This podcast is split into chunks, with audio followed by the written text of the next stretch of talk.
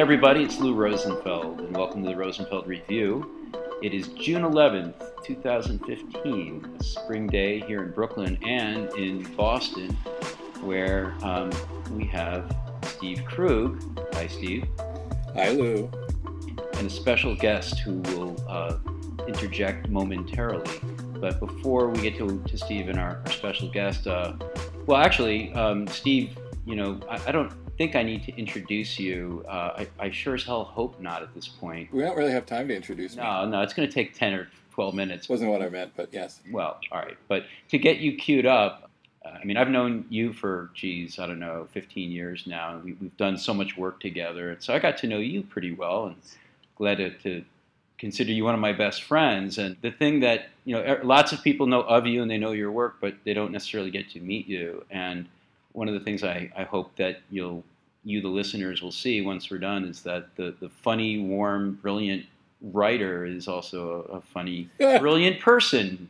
So I just set the bar pretty high there, Steve. Don't don't mess up. Thanks, Lou. I always try and convince people that they they. they I, a couple of years ago, I started telling people to know that I was actually, if they really knew me, they'd know I was like mean spirited and petty and vindictive, and that it's all just a, a, it's a very effective front. It's an act, yeah, that's true, and I'm just part of it. I'm just you play you played along nicely. Uh, but let let's let's maybe uh, go a little mean and dark and even a little snarky uh, because we were trying to figure out what to talk about. And uh, I just got a Fitbit for my birthday a week or two back. Happy birthday, me, by the way. Steve, uh, how long have you had your Apple Watch? Uh, it arrived last Monday afternoon at four, and I had to leave for London the next morning at like five thirty a.m. So I've had it for about a week. Did it did it wake you up on time, or did it wake you up London time? I've been testing it, and actually, you know, I ran into trouble. with My iPhone, my iPhone. The thing is, that the the iWatch, the the iWatch. Let's see, now I owe somebody five bucks for doing that. Uh, the the Apple Watch is um, at this point, somebody described it the other day. It's a sidecar to the iPhone. It, I hear it's not just a sidecar. I hear it's more like a vampire that sucks the. no, that's not. That's really not true. That's really not true. It's not a battery sucking. It's not a life, battery life sucking vampire. Um, I have been. I have been not at all unhappy with the battery life, and um, but I was pre warned that you know because it's doing most of what it does by talking to the phone that that it's the only apps that it's running on the on the watch itself are the native Apple apps. So if you're trying to talk to another app and get notifications and whatnot, they're actually being run on the phone. So when you open an app on the watch, it basically calls over the phone and says, "Hey, could you run the uh, you know that to do list program?"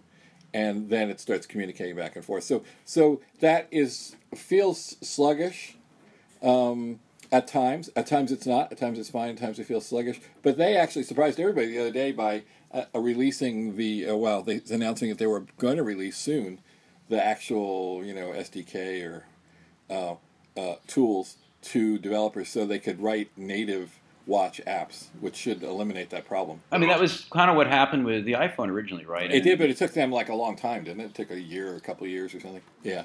So this time, people didn't expect them to release it this quickly. So that's good. So the th- the theory is that by the end of the year, we'll be using um, native versions of, of apps. But even so, I'm I'm I'm perfectly happy with it. Well, uh, what makes you happy? What besides the kind of shiny gleam of the thing? You know, you can't discount the shiny gleam of the thing. It's actually it's actually kind of nice. I, it's it's nice to look at.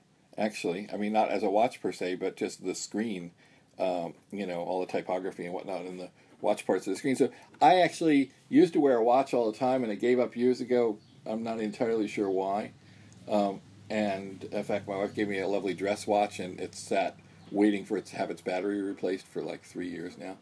Um, but I don't like taking my phone out of my pocket to check the time. And so I'm very happy with just being able to turn my wrist towards me and it wakes it up and displays the watch. So it's kind of nice that it's not you know displaying it all the time and using battery, but it's a very nice, informative watch display. I'm t- you know looking at it right now, and it's got it's got t- um, quite legibly time, date. Uh, uh, actually, local time. Since I was in London, I still have local time in Boston set down in the corner, um, and and uh, my next alarm and and more importantly, it has my next calendar appointment, which at this point is what we're doing right now. And it says what time it's going to be, and it has the name of it.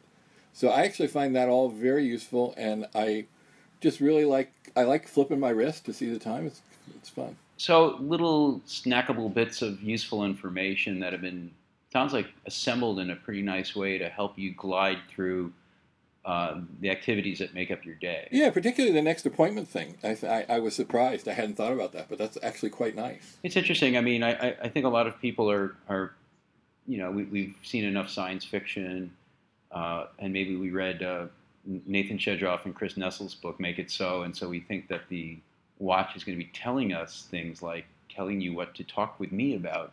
Maybe that's part of the problem is that we have unfairly high expectations yeah, that's the annoying orange watch, isn't it? That's like. Yeah. But you know, it is pretty damn pretty. So um, last night I was at the Brooklyn User Experience Happy Hour meetup, and uh, I saw Josh Seiden, and he had this really cool thing on his wrist, and it was just like sort of the default, I don't know, image, I guess. Uh-huh. So they're they're they're certainly making it shiny and, and pretty.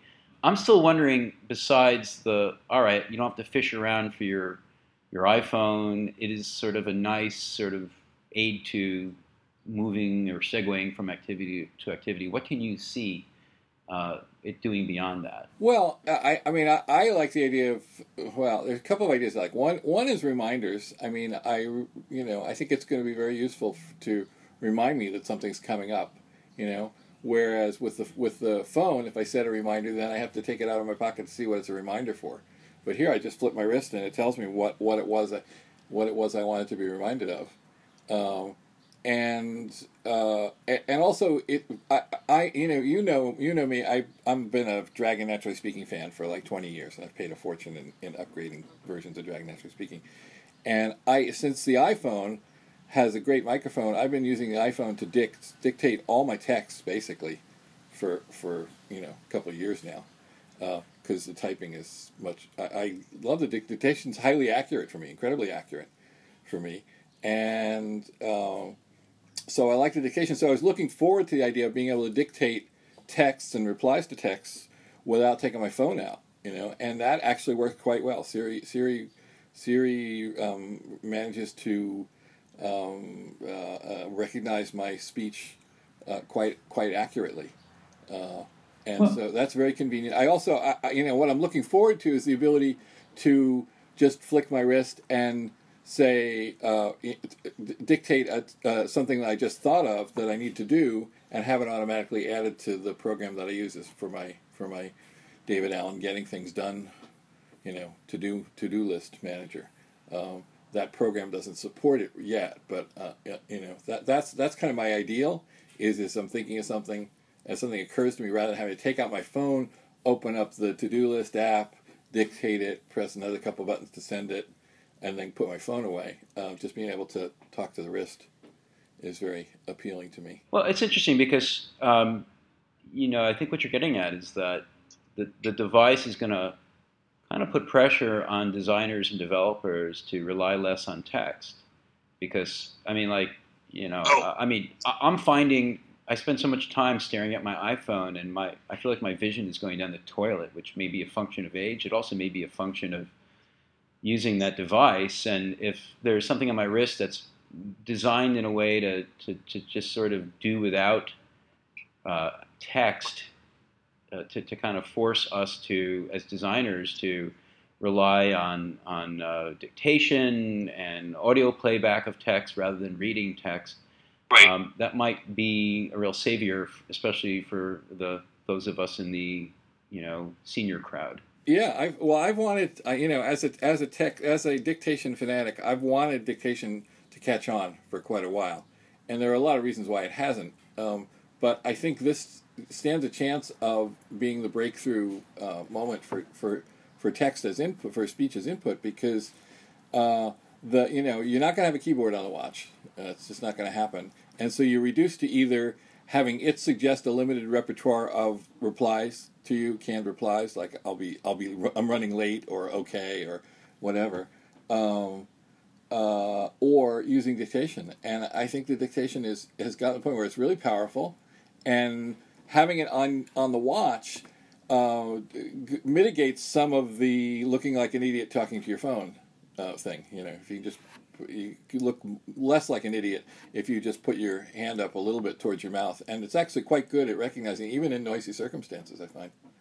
Um, so I'm optimistic that, that it will work as breakthrough technology. I'm just wondering, like, uh, besides handling dictation and input, like, if there's going to be some better tools for output handling. In other words, uh, some sort of audio playback uh, that that not just reads but scans for important content in email and reads those to me. Yeah, I, I don't see why not. It uh, the bizarre thing is it's, it's it's actually a phone. It never occurred to me that mm. it's, it is actually your your Dick Tracy um, wrist radio. If you have an iPhone with you. If you have an iPhone with you, yeah. Uh, although although supposedly the next generation next spring, when I'm prepared to experience buyer's remorse.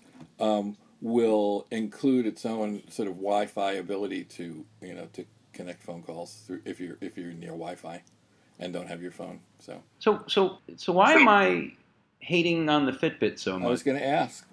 Uh, you should talk about it, and here and I will introduce my wife Melanie, who's a Fitbit fanatic. Well, Melanie, like so, I got this Fitbit. Um, um, like you, I'm a runner, and um, you, you know, some my my wife and my brother, pretty close to me, thought that would be a great present for Lou's birthday. And uh, it was very thoughtful. And I got this thing, uh, and I took it out, and I haven't worn a watch in, I don't know, 20 years or something like that, but I immediately put it on and kept it on until the battery ran out two or three days later, whatever it was. And uh, I, I, I saw very quickly that there's an app, and I downloaded that, and there's a dashboard on the website um, I figured that much out, and I know that you could press the button and have a few things display. Uh, but so, all right, I, I, now know what my resting heart rate is. Uh, I guess that's nice. Um, I was already tracking my runs using a phone, which I keep with me all the time. I think I use Runkeeper. There's so many apps to do that, and they also double as pedometers. And then there's all this sleep related stuff that I'm, I'm not sure if I'm supposed to tell the Fitbit when I'm asleep and, and when I'm not. And I, I think maybe my biggest problem here is not only the fact that it's not solving an obvious problem for me, but um, it's not really explaining itself to me at the very outset. I, I still don't really know what it does or how to get it to deliver value. And I feel like there's almost a broader service design or even just a packaging issue here that the Fitbit isn't, that the Fitbit as a company is sort of falling down on the job with and, and maybe not doing its own device justice. I still have not figured out, four months, six months later, have not figured out the sleep. Sometimes it tells me how long I've slept, and sometimes it tells me I should tell it something. And I don't know what the difference is. Right. It's probably, so it's unclear. But it sometimes it does it does tell you. Sometimes it tells huh, Because I thought it was in the category of where most of them were, which is they require you to make several button presses to tell it that you're you're now drowsy, you're now officially drowsy, no, and you're about to go to it's sleep. It's quite accurate when it does it, when yeah. it decides to tell me. But some yeah. nights it doesn't. But some nights it doesn't. Huh. But so let's say it tells me about my sleep. So what? I mean, right. what am I? Am I going to sleep differently? Can it help me? Actually, it can tell you if you're stirring through the night. If you're waking through the night, it tells you how many times you've awakened. Um, and if that's an issue, like if you see that it's 47 times during the night, you might want to see somebody about that. You might have sleep apnea. But I, I, for me, I really just want to know my steps. Right. How many steps I've gone. I think day. I think the sleep thing is a, is a sort of initial diagnostic where you're not going to use it long term, but you if you use it for a couple of weeks, you supposedly may be able to notice that if you have a cup of coffee after five, that you don't you don't sleep as soundly or mm-hmm. whatever. Yeah. You know. If you remember that. Well, yeah, exactly. If and, you're looking at it. If you're looking at it and you, and and the app is sort of set up to do that kind of analysis for you, and that'll happen more, you know, in in the future. So so we, I mean, we have to bear in mind that this for you was a gift. Now Melanie's experience, Melanie's experience was was different. She went went read about it, went looking for it, and you really like it. I love it, and the reason is because I'm not young like you are, and I can't run any day, every day anymore. The days I don't run, I want to know that I've at least walked a certain amount of, of steps or miles, mm-hmm. and this tells me. And if I haven't, Then I walk to the post office, or I put my backpack on and I walk to the grocery store, and it has made a tremendous difference in my lifestyle. Or at eleven o'clock at Or night, at you walk around the house. No, at eleven at eleven fifty six at night I start Oh, walking right, around the house. right. Um, yeah, yeah.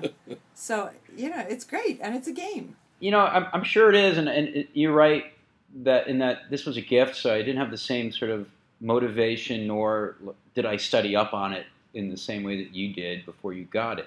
But I think what what is bothering me here is not so much the Fitbit as a as a piece of technology, but the fact that it's not having a conversation with me. And maybe again, I'm, uh, my expectations are unfair. But when I open the box, I want the thing to say, "Hey, Lou, let's talk about what you need and how I can help." And it, it feels like there was no aspect of that sort of initial experience that where, where Fitbit said, "This is what I'm capable of. Let's see if this is a good thing for you." Welcome to the welcome to the world of onboarding, which which is a sad world. People are not doing a very good job of that. But you know, in, in a way, like uh, the, the, the things that Fitbit does are fairly simple. This is not a platform like an iPhone or like Apple Watch. I guess will be when the developers you know get their, their hands on the, the core code. Right. You know, it, it's it's really only something that does a couple things, Right. and I'm sure it does them well. But I feel like they don't even really make the make clear what those things are and how to do those things, like how to do sleep. Like you're Melanie, you still aren't quite sure how that works and how long have you been using it? Don't know. Right. Don't know. I, I think we we always have those uh, those black holes with all our devices. You know, there are things that I've used for 15 years that there are things about them that I still don't quite know how they work, and it probably would behoove me to know how those things work, but never it's never reached the critical point where I would bother to learn it. It's just it's too hard to learn. You know, That's because you got something essential. Like your your your copier can fax things if you wanted to and scan things if you wanted to, but Right. if the main thing is copying, you know, and you can do that, you'll be happy to have that device around and you won't send it back. You know, to be honest, I, I think I figured out that I shouldn't send the Fitbit back. But I think the, the, the critical use of a Fitbit should be to attach it to your cat. I mean, those suckers are up all night. I, I find my kids' toys strewn across the hall. They go into the toy box, they pull out their favorite toys, and and run around and play all night. And God knows what else. I mean, like if I want to sleep better, I mean, maybe it's not a Fitbit I should be attaching to the cat, but cement shoes or something.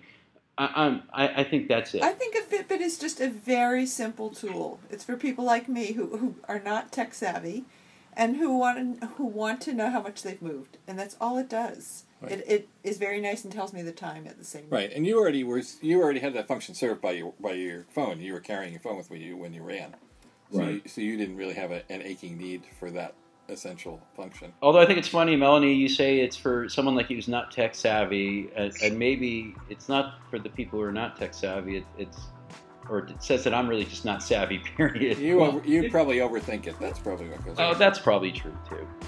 Well, um, we're, we we should wrap it up. Um, uh, I wish we could go longer. And uh, thank you both. It was really great to have both of you on the show. All right, thanks, Lou. Thanks, Lou. Bye. Thanks to you both. Take care.